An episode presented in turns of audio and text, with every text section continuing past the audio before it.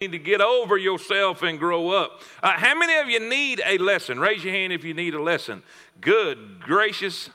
There's a ton of them. Y'all need to grow. I'm kidding. I'm kidding. I'm kidding. Have, raise your hand real high again. We want to make sure you get one. They're, they're passing them out, these fellas, out real quick, right in the center, right in the middle. There you go. Raise your hand real high again. Over on the side, over on the side, Brother Buchanan. There we go. Down to the front, down to the front. Nikki Joe, right down here. Who are you pointing at, Frank? Who, raise your hand. All right, right down here. All right. Isn't it good to be saved? Isn't it good to have some cool weather? Amen. Uh, now, think about it, guys. Think about it. Tonight is the last Wednesday night in the auditorium. Last Wednesday night in the auditorium. Man, I'm telling you, I'm jacked up. I'm telling you going to be great. This Sunday is going to be our last Sunday in the auditorium. Uh, uh, everything's coming out. Matter of fact, immediately after the last, how many y'all are third service people in here? Third service. You come to the third service. Raise your hand if you come to the third service. All right, raise your hand if you come to the second service. You come to the second service. Boy, that's a bunch of y'all. How about the first service? First service. All right, give me that third service again. Now, y'all, y'all doing that because y'all know I'm going to ask y'all to work after that third service. That's why y'all acting like y'all go to the second service. I can tell that right now. Y'all ain't getting that over on me. Amen? Uh, uh, this, this coming Sunday, right after the third service, we got to get everything out of here chairs, systems, cameras, video, everything will come out because this wall is coming down on Monday morning. Amen? Yeah, go ahead. Give God praise and glory right there. That's great. I told them I'm bringing popcorn and a lawn chair. I'm going to sit there and watch the whole thing. Amen. Uh, they tired of me coming out there. They, they, they, when they see me coming, they go the other way. But uh, anyway, all right, let's look in James chapter number one. Tonight, uh, it's going to be a little bit shorter, probably, technically, supposedly. Uh, uh, it's supposed to be shorter because I'm not really going into the meat of the book. We're going to do the intro. I want you to, I want to lay a foundation of who's writing why he's writing, uh, what he's going to be dealing with through the book, uh, because a lot of times people people go to reading the Bible and they don't know who the writer is and they think it's the wrong one. In other words, uh, we're going to see which James this is and, and talk about the different Jameses in the Bible, so we know who's writing and we know who he's writing to and we know why he is writing. Because when you know those things, it, it makes so much more sense when we cover it and know how we can apply it to our life. If that makes sense, say amen. amen. Chapter number one. It says, James, a servant of God and of the Lord Jesus Christ, to the 12 tribes which are scattered abroad, greeting. My brethren, count it all joy when you fall into divers temptations, knowing this, that the trying of your faith worketh patience. Let patience have her perfect work, that ye may be perfect and entire, wanting nothing. You're going to see that word perfect a lot. And it doesn't mean sinless, it doesn't mean without fault. It doesn't mean uh, like when we say perfect, it has no flaws. That's not what it's talking about. It means complete, it means mature, all right? He said, Let it have, uh, that ye may be perfect and entire, wanting nothing. If you lack wisdom, let him ask of God, who giveth to all men liberally, and upbraideth not, and it shall be given him. But let him ask in faith, nothing wavering. For he that wavereth is like a wave of the sea, driven with the wind and tossed. For let not that man think that he shall receive anything of the Lord. A double minded man is unstable in all his ways. Let the brother of low degree rejoice in that he is exalted, but the rich in that he is made low. Because of the flower of the grass he shall pass away. Because as the flower of the grass he shall pass away. For the sun is no sooner risen from a, with a burning heat, but it withereth the grass, and the flower thereof falleth. And the grace of the fashion of it perisheth, so also shall the rich man fade away in his ways. In other words, nothing lasts forever. Say amen. amen. Blessed is the man that endureth temptation, for when he is tried, he shall receive the crown of life which the Lord hath promised to them that love him.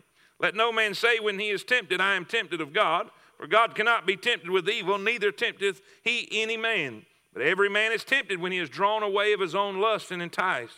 Then when lust hath conceived, it bringeth forth sin, and sin, when it is finished, bringeth forth death. Do not err, my beloved brethren. Every good gift and every perfect gift is from above, and cometh down from the Father of lights, with whom is no variableness, neither shadow of turning. Of his own will, he begat us with the word of truth, that we should be of a kind of firstfruits of his creatures. Wherefore, my beloved brethren, let every man be. Let me, let, us just all read that one right there. Let's all read that. Wherefore, my beloved brethren, let every man be swift to hear.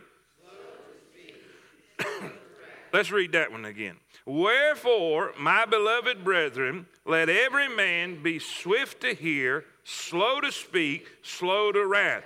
Why? Verse 20. For the wrath of man worketh not the righteousness of God. I believe if there's any two verses in the whole entire Bible that Christians ought to memorize, should be them two right there.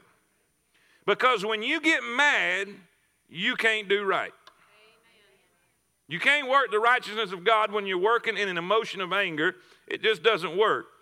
Wherefore, lay apart all filthiness and superfluity of naughtiness, and receive with meekness the engrafted word which is able to save your souls. But be ye doers of the word, and not hearers only, deceiving your own selves. For if any be a hearer of the word and not a doer, he is like a man beholding his natural face in a glass. For he beholdeth himself and goeth his way, and straightway forgetteth what manner of man he was. But whoso looketh into the perfect law of liberty and continueth therein, he being not a forgetful hearer, but a doer of the work, this man shall be blessed in his deed. If any man among you seem to be, uh, this is another good one. If any man among you seem to be religious and bridleth not his tongue, but deceiveth his own heart, this man's religion is vain. Pure religion and undefiled before God and the Father is this to visit the fatherless and the widows in their affliction, and to keep himself unspotted from the world. Father, thank you, Lord, for people who are here tonight who are hungry for your word. Lord, I pray that you will feed us tonight from your word. I pray that you'll teach us tonight from your word. I pray that you'll convict us tonight from your word. I pray that you'll change us tonight from your word. We want to grow and mature and develop and become stronger disciples of the Lord Jesus Christ. Now, help me, Lord. I, I, believe I have the information that we need to share, but Lord, I need the unction to deliver your word in such a way that we all get it. We all understand it. It makes sense to us, Lord. I pray that your will be done. In Jesus' name we pray. Amen and amen. You may be seated. James. James. Let's look number one at the author.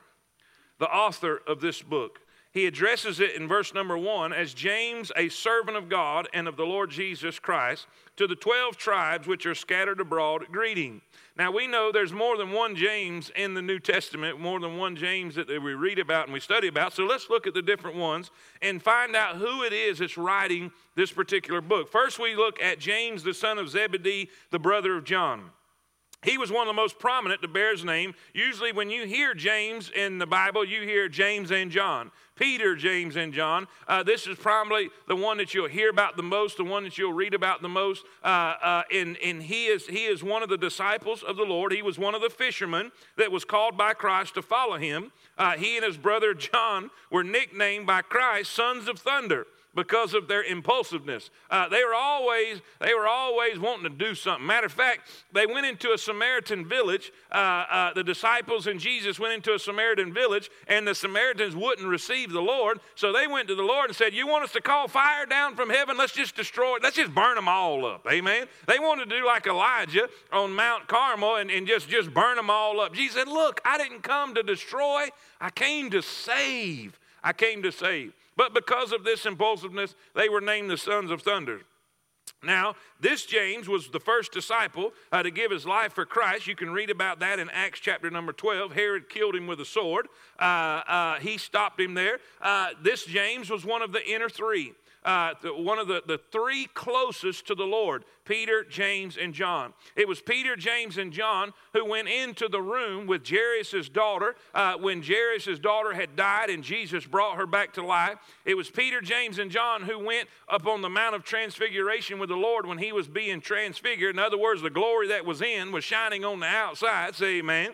It was Peter, James, and John who, who went with the Lord when they went into the Garden of Gethsemane. He told the disciples to stay here and pray, and then he went a little further. He went a little further and took Peter, James, and John, the closest to him, the closest to the Lord Jesus Christ, and asked them to pray. And then he went a little further on his own and began to pray, and great, uh, uh, uh, his sweat became as great drops of blood.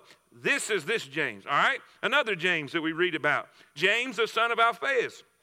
He was another of the disciples, but was, listen, very little is known about him. Matthew is also identified as, as, the son of Alphaeus, and some students conjecture that the two men might have been brothers. Some say it was, some say it's not, not enough to argue about, but this was one of the Lord's disciples. James, the father of Judas the disciple. Uh, he is even more obscure. This Judas was called the son of James to distinguish him from Judas Iscariot. Two Judases as disciples, and one was distinguished as the other as being the son of this James. Now, the James that we're talking about, the James who is the author of this book that we're fixing to study and these writings we're fixing to study, this is James, the half brother to Jesus. Are y'all with me? Say amen. It's not James and John James. It's not James, the son of Alphaeus. It's James, the half brother of Jesus. He is the candidate for the author of this letter. He does not identify himself in this way. Humbly, he calls himself a servant of God and of the Lord Jesus Christ. That Jesus had brothers and sisters. Now, this is a surprise to a lot of people. They, did, they don't understand this, especially if they come out of Catholicism. Uh, Jesus had brothers and sisters, as stated in Matthew 13 55 and Mark 6 3 and one of his brothers was named James. Uh, and like we said, uh, obviously it's his half brother because the Holy Spirit was the uh, uh, uh, is how Mary was conceived with the Lord Jesus. so these brothers that we're talking about are from Joseph and Mary. If that makes sense, amen. Now, uh, and, and the amazing thing is, the amazing thing is that during Jesus' ministry here on this earth, while he was doing his thing with the disciples and while he was teaching and he was preaching and, and he was healing, his own family didn't believe he was who he said he was. Only, only Mary, only Mary knew because Mary knew. Joseph didn't even know how Mary knew. Joseph knew what God told him, but Mary was the only one that really knew that she was a virgin when he got here. Say amen. And so his brothers, now imagine this. Imagine this growing up with a sibling, and, and, and, and the sibling says, I'm God.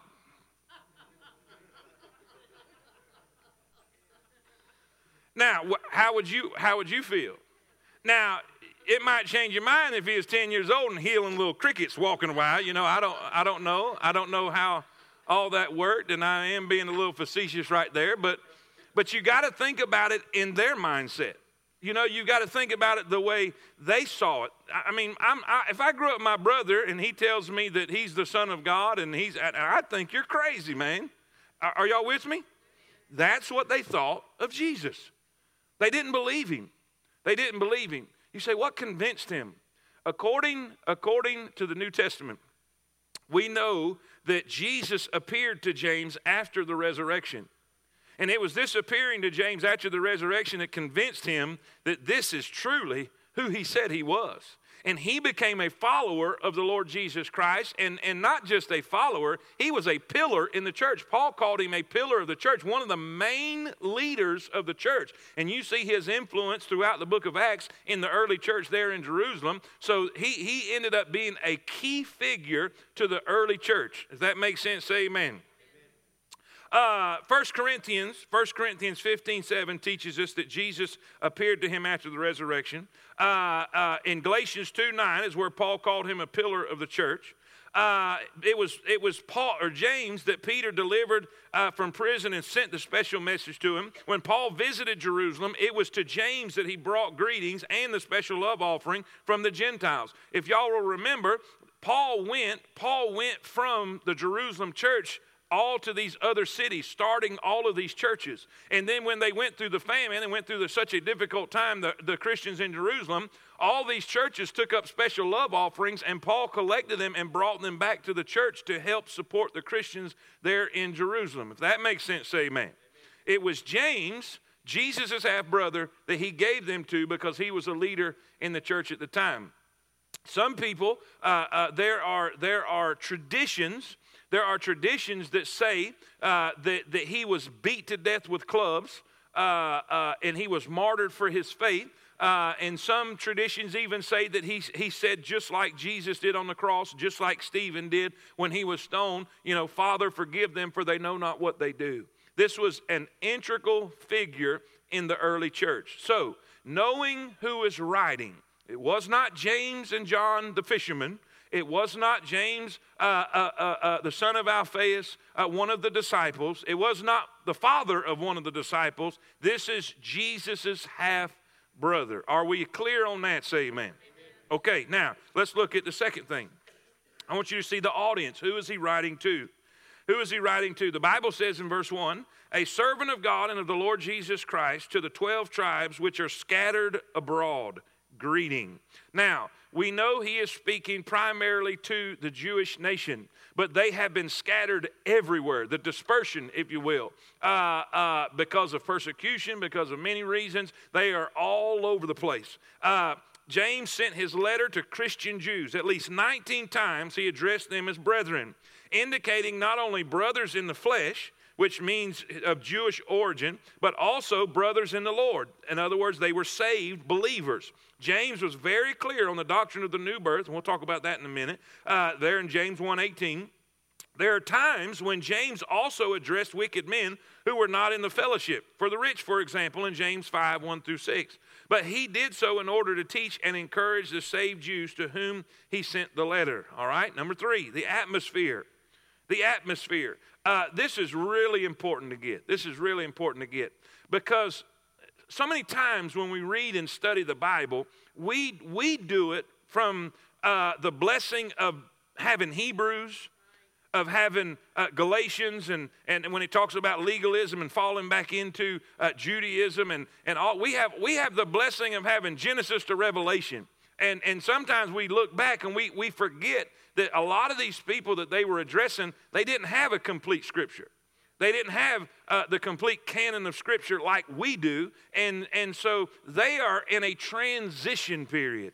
They are transitioning from the Old Testament Jewish worship of old Judaism to the New Testament age of grace and they hadn't they hadn't received a complete understanding. All the mysteries of the gospel had not been revealed until paul. And paul revealed them. And so here here they are. They're, they're, they're believers in christ but they're struggling holding on to the past. Does that make sense? Amen. Here's a good way to describe it. There is liberty in the lord jesus christ.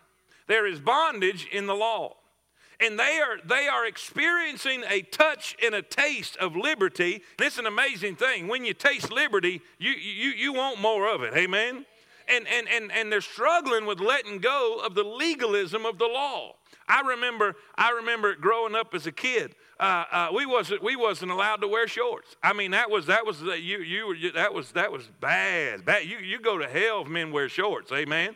Uh, uh women could show their calves, but men could not. Amen and and and women had to show their calves, but men could not. You know, they couldn't wear pants. And, and here we go. We have this uh, legalism and law. And I, I remember, I, I, remember growing up and and and and and and, and walking out the house uh, with shorts on for the first time, and I thought I was going to hell. And, and, and it had nothing to do with it. It had not one single blessed thing. But see, my whole life, I hate this thing right now. I got to move. Amen. Uh, my whole life, I was told one thing. Then I received truth. Now, walking in that truth, it wasn't real easy. It was a struggle. Uh, now, think about this. Think about this. Uh, you, you may have been told your whole life if there was drums in church that that was completely that was completely worldly or completely sinful and, and you remember the first time, the first time you heard drums in the church? or an electric guitar. I, this, is, this is funny. it's not funny, but it is funny. Uh, we had our, our very first missionary. uh, uh, Brother Morgan. He was so generous, so kind, and so just just unbelievable. But they they are more conservative. I mean, they are very, very, very, very more conservative. Are y'all with me? Say amen. And I'm sitting here, I'm sitting here on the, fr- the front row, and, and, and, and Jalen picks two songs out uh, that probably the most progressive songs we sing, and, and both of them have a, a guitar solo sound like Eddie Van Halen. Amen? and I'm, I'm sitting there and I'm thinking, Lord Jesus, ain't no telling what Brother Morgan's thinking on this. But, you know, here we are. Do y'all, do y'all see what I'm talking about now? when you've been grounded in your mind that, you know, if you don't sing out of a red back hymnal, you're not right with Jesus. And then you realize, you know, that's not true. That's not true. I'm not going to go to hell if I'm wearing shorts. People are not going to look what my legs look like, but I'm not going to hell, amen. But it's a hard transition to make. And that's what that's who he's dealing with. He's doing, dealing with Jewish people who, for their whole life, was, was they, they held by the traditions of the law. And now they are saying, listen, you're saved by grace. Grace, not following the law. It's not by works. For by grace are you saved through faith and not of yourself. It is the gift of God, not of works, lest any man should boast. And, and you got to understand, too, that the, the, the old temple was still in operation. They were still doing the temple sacrifices and all of this stuff. So here there's a there's a big t- and, and, you got to admit, guys, you got to admit when you've had a lot of church, and some of y'all have no church tradition. You know, you have no church tradition, so you just come in whatever it was. That's what it is. But when you've had a long background, that's a hard deal to deal with. And so now understanding that you understand who he's dealing with in this situation. If that makes sense, say amen. Let's look at the let's look at the the the uh, uh, the atmosphere. Keep in mind, keep in mind that James led the church in Jerusalem during a very difficult time. It was a time of transition, like we said. Such times are always upsetting and demanding. There were many Christian Jews in Jerusalem who still held to the Old Testament law and the temple and its services were still in operations, and the full light of the gospel of God's grace had not yet dawned. We who have read Romans, Galatians, and Hebrews might be prone to judge these uh, early believers, but we must not. They were saved people, but they were still in the shadows of the law. And by the way, there's still people like that. There are still people who struggle with legalism because of what they've been told their whole life. I tell you what, when you've been told something your whole entire life, it don't matter how crazy it sounds, it's hard to turn to what even when truth has been proven. Amen? Amen. Uh, while there, there may be or may have been differences in degrees of spiritual knowledge and experience, there was no competition between Paul and those who directed the Jerusalem church. And we, we see that in Galatians chapter number 2, verse 1 through 10. Now, here's the agenda. What are we trying to accomplish with this book? When he wrote this letter, when he wrote this letter to people who were struggling, people who were having problems, people in this transition period, what was he trying to accomplish? What problems was he trying to solve? Let's look at some of these. Each New Testament letter has its own special theme, purpose, and destination. Paul wrote the book of Romans to prepare the Roman Christians for his intended visit. He wrote First Corinthians and was sent to the church at Corinth to help correct certain problems. And man, did they have problems. If you've ever studied uh, uh, Corinthians, you'll understand they had major issues, major issues. So that letter was trying to help them solve those issues. Uh, Galatians was written to a group of churches to warn them against legalism and false teaching. Now, as you read the epistle of James, you discover that these Jewish Christians were having some problems in their personal lives and in the church fellowship. I, tell you this anytime, anytime you have problems in your personal life, it will always affect church fellowship. Amen. It always will. And I've come to find this out. If we're not right this way, we're going to have a hard time being right this way, and vice versa. You can't be right this way if we're not right this way. And so here there was there was problems in the fellowship of the church. For one thing, they were going through really difficult testings, really difficult problems. Now when we when we see the word temptations in verse number 2, My brethren, count it all joy when you fall into divers or different temptations. This is not like a temptation to lust after a woman or a temptation to drink alcohol or, or take a certain drug or, or something of that nature. It's not, that's not what it's talking about. That word means testing. Testing. In other words, you are facing a serious test. These Christians were going through a serious time of testing. You say, what's getting tested? Faith. It's always about faith. It always comes back to that particular subject. Jesus cares about your faith. For without faith, it's impossible to please Him. Amen? God is looking for faith. One of the greatest things that He can find in a believer, in one of His children, and the one thing He's looking for more than anything is faith. And so they were going through testing. Now, even with that, the difficult testing, they were facing temptations to sin. Some of the believers were catering to the rich, while others were being robbed by the rich. They were being oppressed by the rich. Church members were competing for offices in the church, particularly teaching offices. Uh, it's, a, it's a dangerous thing. It's a dangerous thing when folks want to be a big shot. It's a, it's, I, have seen so many churches, I've seen so many churches destroyed, not because, not because uh, Satan calls a tornado to come through and blow it. That's not, that's not usually the case. It's when somebody wants to be the big dog. It's when somebody wants to be the big fish. It's when somebody wants to have authority. Somebody wants to uh, uh, be the one to tell, uh, I, want, I want my say. That's a, that's a dangerous thing. When people want to be in charge, that's, a, that's, that's, listen, that is a first step to problems. And here we find that in the local. One of the, one of the coolest things about Temple, one of the coolest things about Temple, and this is what makes Temple click like it does and work like it does, is we don't have people who want to be a big part of something small. We have a bunch of people who want a little part of something big. People come here. They do. People come here and they see all of the what's God's going what God has going on, and man, they want to get in that. They want their foot in the door, but they want to be a big dog, and that don't never work. And they find out it's not going to work here. And you know what they do? They usually end up leaving here going to a smaller congregation, a smaller church, a smaller assembly where they can look smart and they can look spiritual and they can look intelligent to people who are immature and don't know any different, and they'll put them on a pedestal, and that's right where they want to be. And that's fine. That's fine. As long as they ain't here. Say amen. Uh, let's look at some issues. Let's look at some issues. We're going to take, uh, you say you, you shouldn't be that. Listen, I'm tired of seeing churches destroyed because of arrogant, immature people who want to have their way. I, I, I just, I, I don't have time for that. I, I grew up in church my whole life. My heart and my life, everything about me is centered in the church. My greatest memories are in the church, and the church is dying in America.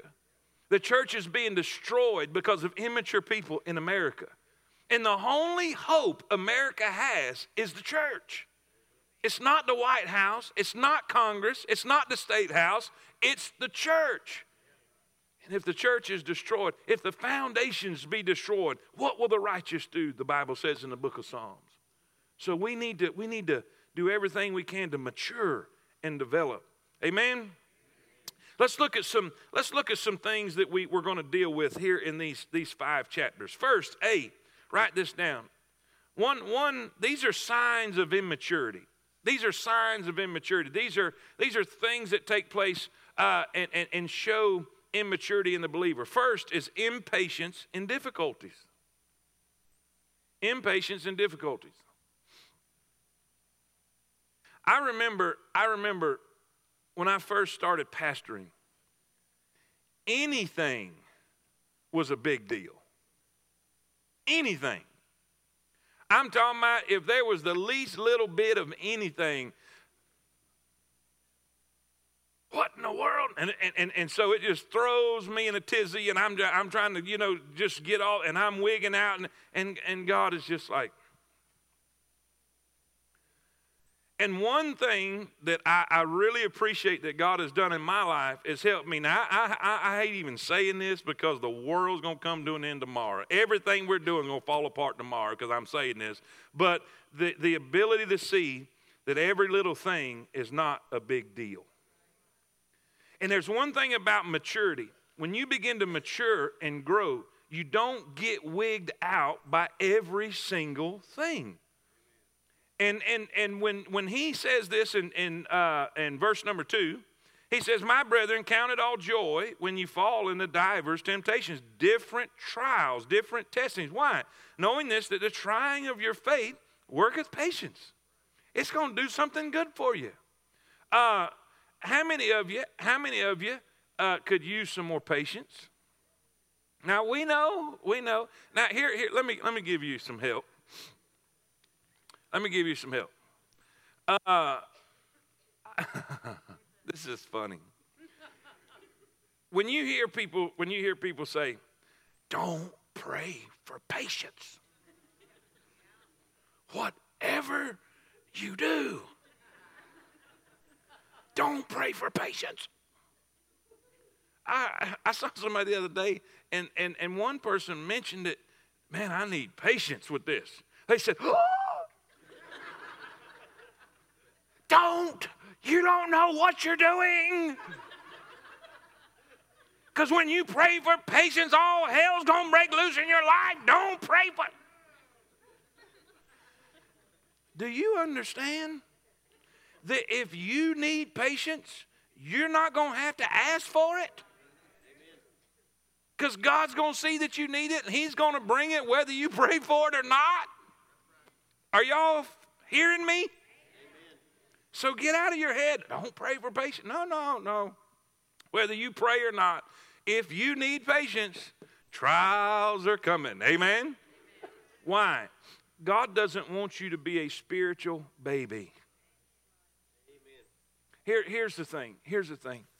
There are so many people there are so many people that come on Sunday, and and they think they can they think they can just uh, uh, do this church stuff in moderation. I'm gonna just you know come in there and and, and get enough of church in me, and uh, but not not enough for it to bother me. You know, I don't want to be accountable to nobody. I don't want to be responsible for anything. I just want to come in and, you know, so God can kind of see me that I was here and maybe He'll think.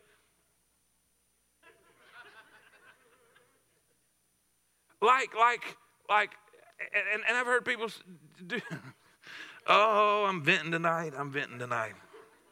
I've been gone a month. I can say what I want to say. Hey, man, I would. Listen, when, when, what God sees everything in your life. You do not determine, you do not determine the level you decide to be at. I, and I've heard people say this. Well, I, have even I've even probably said this in ignorance. You choose the you choose the, the the the level of maturity you want to be at. That's not necessarily so, because if you're here, God's going to do everything to get you here. And if you're here, God's going to do everything to get you here. He's going to keep messing with you till you get to where you're supposed to be. And that's great. That's a great thing. I'm glad God does not do, He does not just let us off the hook.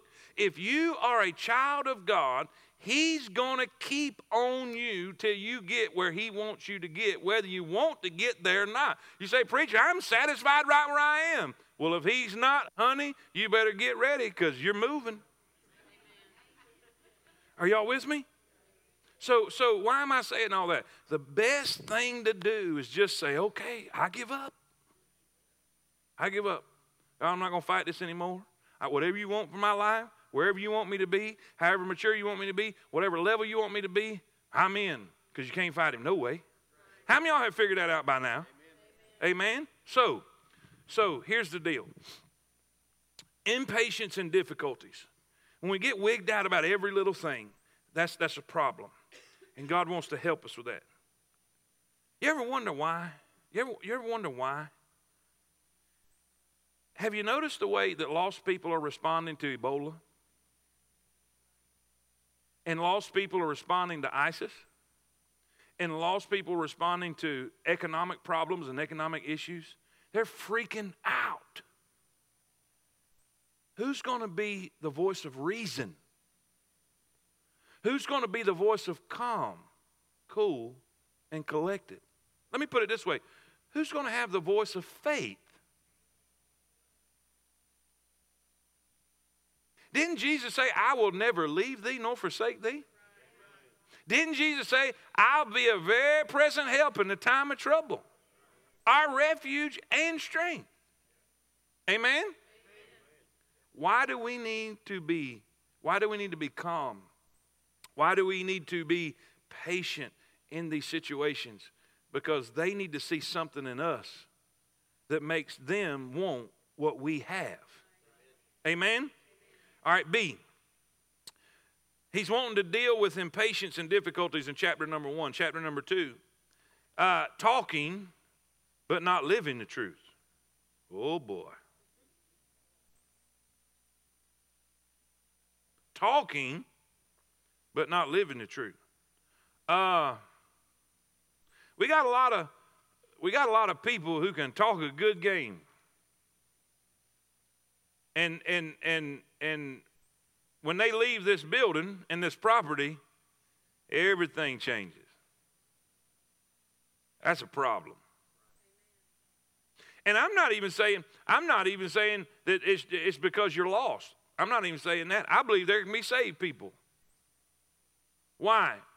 Because you're dealing with immaturity. If if you're a different person at work than you are in here, that's a problem. Somebody gave me the, one of the coolest compliments ever. He said, Preacher, it don't matter if you're at a Waffle House or the White House, you're the same. They told me the other night at that banquet with all them fancy people in there, just don't say nothing redneck because they know me.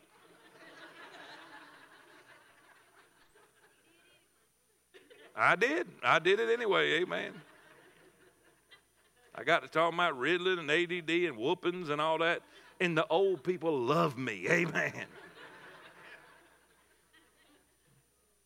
Are you different? Are you different at work? Are you different uh, uh, when you're around the fellas? Are you different when you're around the ladies? Listen, that can't be. One of the greatest hindrances of people getting saved is they see people who are supposed to be Christians and they don't talk like it, they don't act like it, and they don't live like it. So they don't think there's nothing to. I'll give a perfect illustration. Uh, Steve, you know, you know Jimbo. You know Jimbo. Uh, Jimbo's in heaven now. Uh, for a long time, I witnessed to him. I witnessed to him. And he had such a stroke. I asked him on his dying bed. I sat, I sat on his bed right next to him. I said, Why'd you give me such a hard time? So why was it so hard for you to believe that there was a God and God loved you? And, and he told me out of his own mouth, he said, I saw so many people who went to church, was baptized, was in Sunday school, and then come out here and cuss worse than I did. Saw so many people, preachers even, or people that stood in pulpits and you know what changed him? It wasn't me. I would like to think it was my witness or my love for him. It, I don't believe it was that. I don't believe it was, I don't believe it had anything to do with that. I mean, there might have been some influence there, I, I think, but there was a, a, another gentleman that we were both associates with who was a sinner. Now, we're all sinners, but then there are some sinners. Are y'all with me? I'm talking about sinner. Got that, got that Superman T on it, or, or and, and not T, but S, and it didn't stand for Superman. It stood for sinner. Amen. Super sinner. And he got saved. And you know what happened? His life totally changed. And Jimbo watched him. And day after day. Because because in the very beginning, when he first went forward, came to this altar, right there, God saved right there. He said, See, see, See? See? Because see, he thought he's going to be just like all the rest of them. And, and this sinner never missed another service. And so the change in somebody made all the difference in reaching somebody for Christ. You don't have to know all the Bible. Just live like you're different. Amen? We'll get to that in chapter 2. Uh, C, chapter 3. We're immature when we have impatience and difficulties, talking but not living the truth. C, no control of the tongue. Everybody's wanting to give an invitation right now, ain't you? I can tell. Let's dismiss this service, amen. Can't keep her mouth shut. Always got to say something. Always got to have last word. Huge, huge, huge sign of immaturity. Some of the wisest men I know are some of the quietest men I know. You, rare, you rarely hear them. You rarely hear them talk. But when they do, it's important. And it's something that needs to be said or something that needs to be heard. I remember I was I was uh, I, I, was dating a young lady when I was in Bible college and and uh, and her father he liked me but he didn't want me to know he liked me and uh, so he never acted like he liked me and uh, uh, I never found out he liked me till it was and uh, and I think then he liked me more I don't know we were sitting and I'm and I'm always saying something stupid or or, or just cutting up and and and we were sitting at the, at the dinner table, and, and all the family was sitting there. And I said something. I don't remember what I said. It was something to the nature of, well, "You're awful quiet today." Why did I say that? He looked up from his plate with as serious look as you've ever seen in your life. He said, "It's better for people to think you're a fool than to open your mouth and remove all doubt."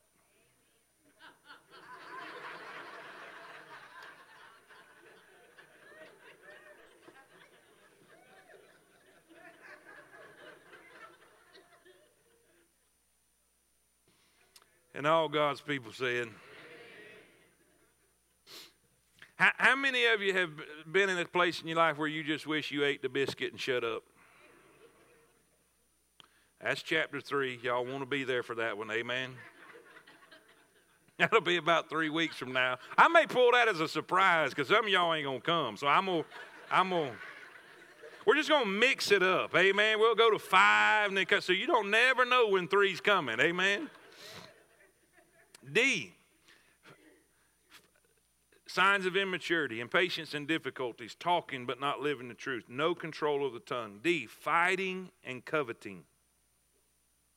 Fighting and coveting, fighting in the church, coveting in the church, wanting, wanting positions, wanting, wanting offices, wanting to be important. Wanting to be important. Usually, those that want to be important don't need to be. I, that's what I've come to find out. Most people, most people that, that, that really need to be in a position never want to be in a position. That's just my, my background and what I've seen. Those people that are looking for a position, uh, they, that's chapter four. We'll, we'll deal with that then. We'll deal with that then. Uh, e, collecting material toys collecting material toys. In other words, getting consumed and, and, and caught up with uh, materialism. James was not discussing an array of miscellaneous problems. All of these problems had a common cause. Underline this spiritual immaturity. Underline that in your notes. Spiritual immaturity. These Christians simply were not growing up. James used the word perfect several times, a word that means mature, complete. Several times you find this phrase. By perfect man, James did not mean a sinless man, as we said, but rather one who is mature, balanced, and grown up. That word balance, uh, underline that word two or three times and put a star around it and everything. That's a big deal. That word balance is so important. You know, one of the one of the, the, the, most important things about the Christian life is having balance. You, you don't need to be too liberal and you don't need to be too legalistic. You know, you, you don't need to be too to the point that just anything goes, and you don't need to be to the point that you're against tap water, you know. You, there needs to be balance. And one of the one of the, the hardest things that you can find in many places is balance. Balance. Just just people that are balanced. They're not, they're not an extreme one way or the other. They're not crazy one way or crazy the other way. They're just balanced people. And one thing about spiritual maturity, when you, when you start developing spiritual maturity, you'll find balance in your life. Now, how many of us will admit, and I, am going to put myself here, I'm going to put myself here. Uh, will, you admit sometimes there's been times in your life when you, it seemed to be on a, uh, an emotional roller coaster? Up one day and down in a hole the next.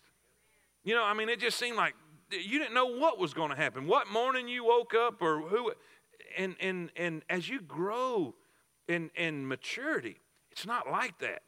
It's not like that. You begin to discern things. You begin to have balance in your life. And, and boy, that's what we need. We need a ton of that in the local church today, all right? Now, here's how we're going to do this. Here's how we're going to do this. We, we was really supposed to uh, get done with this sooner, uh, but this is fine. We'll, we'll have plenty of time. Here's how we're going to take this study. And, and it's really important that we get this because uh, if, if, if, we, if we do what we're fixing to say, these, these things that we're going to list and, and write down right now, we're going to get everything out of this book. We're going to get it all out of that. I mean, it, it's kind of like how many of you, how many of you have got an, an electronic device or could be an iPhone or something that there is tons of stuff in there, but you only know how to dial a number? And then, then you ask a 10 year old and they come show you how to, how to fax China with it. Y'all know what I'm talking about? How there, there, we have so much stuff, and man, I didn't, I didn't know that thing did. Well, let me show you this. I didn't know that did that. Well, let me show you this. And, and then, I mean, you're just blown away by all this stuff that was at your hands and was available to you, but you had no idea. Well, this book is the same way. And I want, I want to teach you, I want to teach you through these things. If we get this, this is how we're going to get all of it out of it. I mean, we want to glean every morsel out of this book, all right? The first thing we got to deal with is salvation. Write that down salvation. The approach we're going to take at this. We need to be saved. He deals with this in James 1:18. James 1:18 he says of his own will of his own will he begat us with the word of truth that we should be a kind of first fruits of his creatures. First of all, it is essential that we have been born again. If we're going to get everything out of this study, we must be born again. You cannot discern spiritual things if you're spiritually dead. Amen. Your spirit is what's going to speak to you and connect with the scriptures. When you're lost, you, you're, you're going to be totally oblivious to this book. And so many times people say, Well, I can't understand it. I can't understand it. And it's not necessarily any other thing, but they're not saved. Now, let me make sure and clarify this. Uh, just because you don't understand it doesn't mean you're not saved. But many times that could be the problem. There's been times I didn't understand something. I read it. I've, I've, I've been studying my Bible, and I've read something ever since I was a little kid, and probably read the same chapter, same verses 500 times. Then all of a sudden, God flips the switch and says, Let me show you what this means. And it just illuminates. And I'm like, Wow, I didn't know that's what that meant. Now, your spirit must be alive. When you are when you are lost, you're dead in your trespasses and in sins. The Bible says you have to quickened. The word quicken means to make alive, kind of like the quick in your, in your fingernail. You, you get into that, you find how, how alive you are. Say amen. it's living. It's not mean speed. It's not talking about fast. It says you hath thee quickened or made alive. You hath thee quickened who were dead in your trespasses and in sin. That's what, that's what Jesus was trying to teach Nicodemus when he said you must be born again. You see, because, because man was created in the image of God. He said, Let us make man, let us make man in our image God the Father, God the Son, and God the Holy Spirit. They said, Okay, they made man in the image of God in a trinity.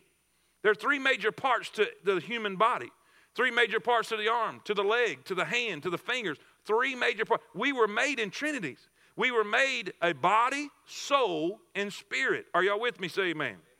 Body, soul, and spirit. The, when, when Adam, he said, the, the, the moment you eat of that fruit in the garden, ye shall surely die. Now, did his body die? No, he lived for several, several years after, after he took that fruit. So he wasn't talking about his body. Did his soul die? No, because the soul is never dying. God breathed into man's nostrils the breath of life, and he became a living soul. It was never dying. The soul will never die, it will live on for eternity in heaven or hell. What was he talking about? The spirit. The spirit is what connects with God. And when that spirit died, what did God do? Adam! He came looking for him. Why? The connection was broken. And if we're going to understand and discern spiritual things, that spirit has to be reborn. Reborn. That's what uh, Jesus was telling Nicodemus in John chapter number three. Ye must be born again. So, if you're really going to get the goody out of this, you got to be saved. And if you don't know Christ as your Savior, that's no problem. That is no problem. We'll have people here with a Bible right after the service, and they'll show you in the Bible how you can know for sure that you're saved. And man, I'm telling you, the Bible will illuminate, and God will show you so many things you didn't know before. Say amen. amen. First is salvation, got to be saved. B, examination. Examination. We must honestly, that's a key word, underline that, underline that. We must honestly examine our lives in the light of God's Word. James compares the Bible to a mirror. Let's look at that. Look in verse number uh, 22. Here we go. 22. Are you there? Say amen. But be ye doers of the word, and not hearers only, deceiving your own selves. For if any be a hearer of the word and not a doer, watch how he compares him. If you just come in here and hear me say something and go out and don't do it, this is how he compares you. He is like a man beholding his natural face in a glass, for he beholdeth himself and goeth his way, and straightway forgetteth what manner of man he was. Now, what does that mean? A mirror. How many y'all know that a mirror is brutally honest? Are y'all with me? If ugly's in front of it, that's what it shows. Y'all with me? Y'all hear about ugly? Beauty is skin deep, but ugly is to the bone. When beauty fades away, ugly hangs on. Amen? I, am sorry. John told me that one, amen. He said, throw this in, preacher, it'll work. Listen, here's what happens. We stand in front of a mirror. We stand in front of a mirror and a hair's out of place. Hair's out of place. Look like alfalfa. Hair's out of place. What is that? What is that mirror for? Correction. Fix the hair, man. Right? But watch. We don't do anything. We don't take any action. You know what happens? I, have I've done this before. I, have seen something in the mirror. I said, I need to go get a brush and fix that. And I'll turn around. In five seconds, I forgot what I was doing. And so I walk out of the house, and here I go looking like alfalfa down to work or wherever I'm going because I didn't take action when I saw what it revealed to me. And then I forgot what manner of man I was. How do you apply that? When we look into God's Word, it's a mirror. And it gives back a reflection of exactly who we are. It doesn't, it doesn't, it, it doesn't sugarcoat nothing. Amen. And God says, when it shows you something you need to address or adjust or give attention to, do it right then. Amen. Because if you don't be a doer of the word and just a hearer, you're going to turn around and you're going to forget what that book just revealed about your life. That book may reveal you have a jealousy problem. That book may reveal you have a pride problem. That book may reveal you have a run in your mouth problem. That book may reveal that you have issues with lust. It may reveal that you have, are y'all with me? So, what are we going to do? We're going to be honest.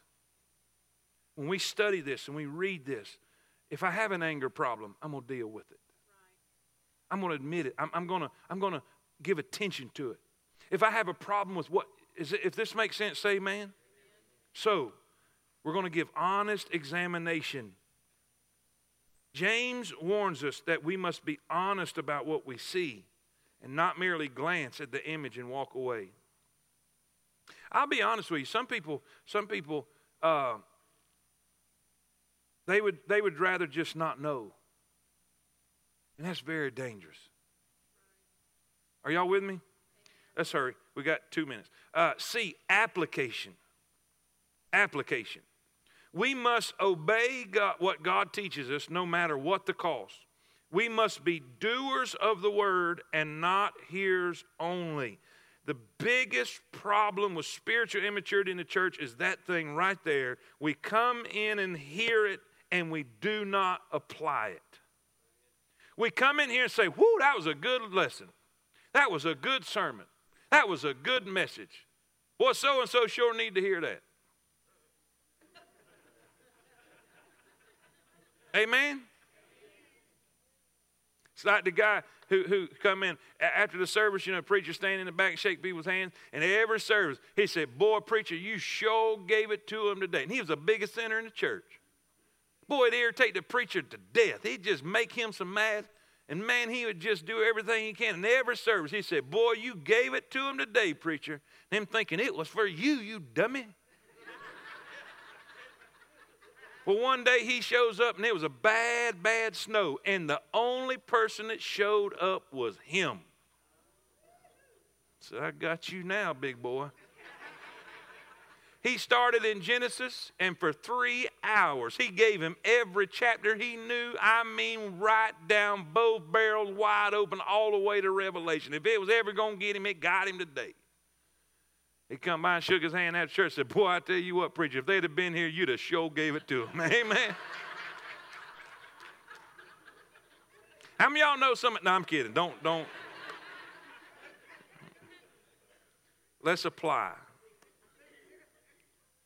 Let's apply. Say this, say this with me. It's me. Oh, that's only a quarter of you. Come on. It's me. It's me. It's me, oh Lord. Standing in the need of prayer. Are, are, we, are we saying amen right there? Listen, it's easy. It's easy to attend a Bible study, share a lesson, and discuss it. But it's much more difficult to go out into life in the workday world and practice what we've learned. The blessing does not come in studying the Word, but in doing the Word. Underline that. The blessing does not come in studying the Word, but in doing the Word. Unless we are willing to obey, the Lord is not obligated to teach us. That's huge. Teach me, Lord. He said, Why? You ain't going to do it. You hadn't done the last five things I've already taught you. Amen. D. Preparation. Preparation. We must be prepared for some extra trials and testings. Because whenever we are serious about spiritual growth, the, en- the enemy gets serious about opposing us. Why? Because when you become mature, you become dangerous to his agenda. So be prepared for Satan to try to come against you. Perhaps you, you feel a need for more patience, then be prepared for more trials, because tribulation worketh patience. The real examinations and Bible study come in the school of life, not in the classroom. Not in the classroom. Preacher, what are you saying? I'm saying this. You're going to see most of the, the, the truth and the reality of this, not in this room, but out those doors. Amen? Well, we're in overtime. Uh, oh yes, yes. We've been we we're, we're trying to get everything out of the building and everything because we're, we're this Sunday is going to be the last Sunday. Uh, we've got a bunch. Are, are, they all Bibles? Is everything in there? We've got like two boxes of Bibles out there that uh, either have names on them, and that may help you, uh, uh, or they don't. And if you've lost a Bible, or maybe you've forgotten a Bible in here, and the, and the, and the cleaning people picked it up or whatever, uh, you don't have it, stop by that table. Stop by that table and see if your Bible's back there. And uh, it, it, listen, pick it up. We want to get it back to you. Uh, and, and make sure you don't pick somebody else's Bible up. That's stealing. I mean, right after the church house, we, you know. let's, let's try to be honest. Their grandmama might have got it for them and everything. So we want to try to get it where it rightfully belongs. But make sure and see if, if, if one of your Bibles back there, pick that up because we want to we want to get it to you. And all God's people say it. Amen. Well, let's stand. Let's stand. Um, I was hoping we'd have a little more time, but that's, that's fine. That's fine. Uh, I'm excited about what's going on, aren't you? Amen. So let's be praying for this Sunday and uh, uh, praying for an awesome service. It'll be our, our uh, first Sunday of the month. We're going to be baptizing, but uh, it's going to be the last Sunday in the, in the auditorium and looking for a new day. Amen? And we're going to get back we're going to get back onto our schedule of going through the bible. I think the last before our missions month we stopped with the or excuse me the major prophets. And uh, and we'll we'll be jumping into the minor prophets and going from there. And uh, jumping over there into the gospels. And that's going to be real exciting before christmas seeing uh, the different uh, we're probably going to take four different services for uh, maybe for the Gospels and, and see how each Gospel depicts the Lord Jesus Christ, which is really cool. So it's going to be great. All right? Can we all say amen? amen? Father, thank you for all.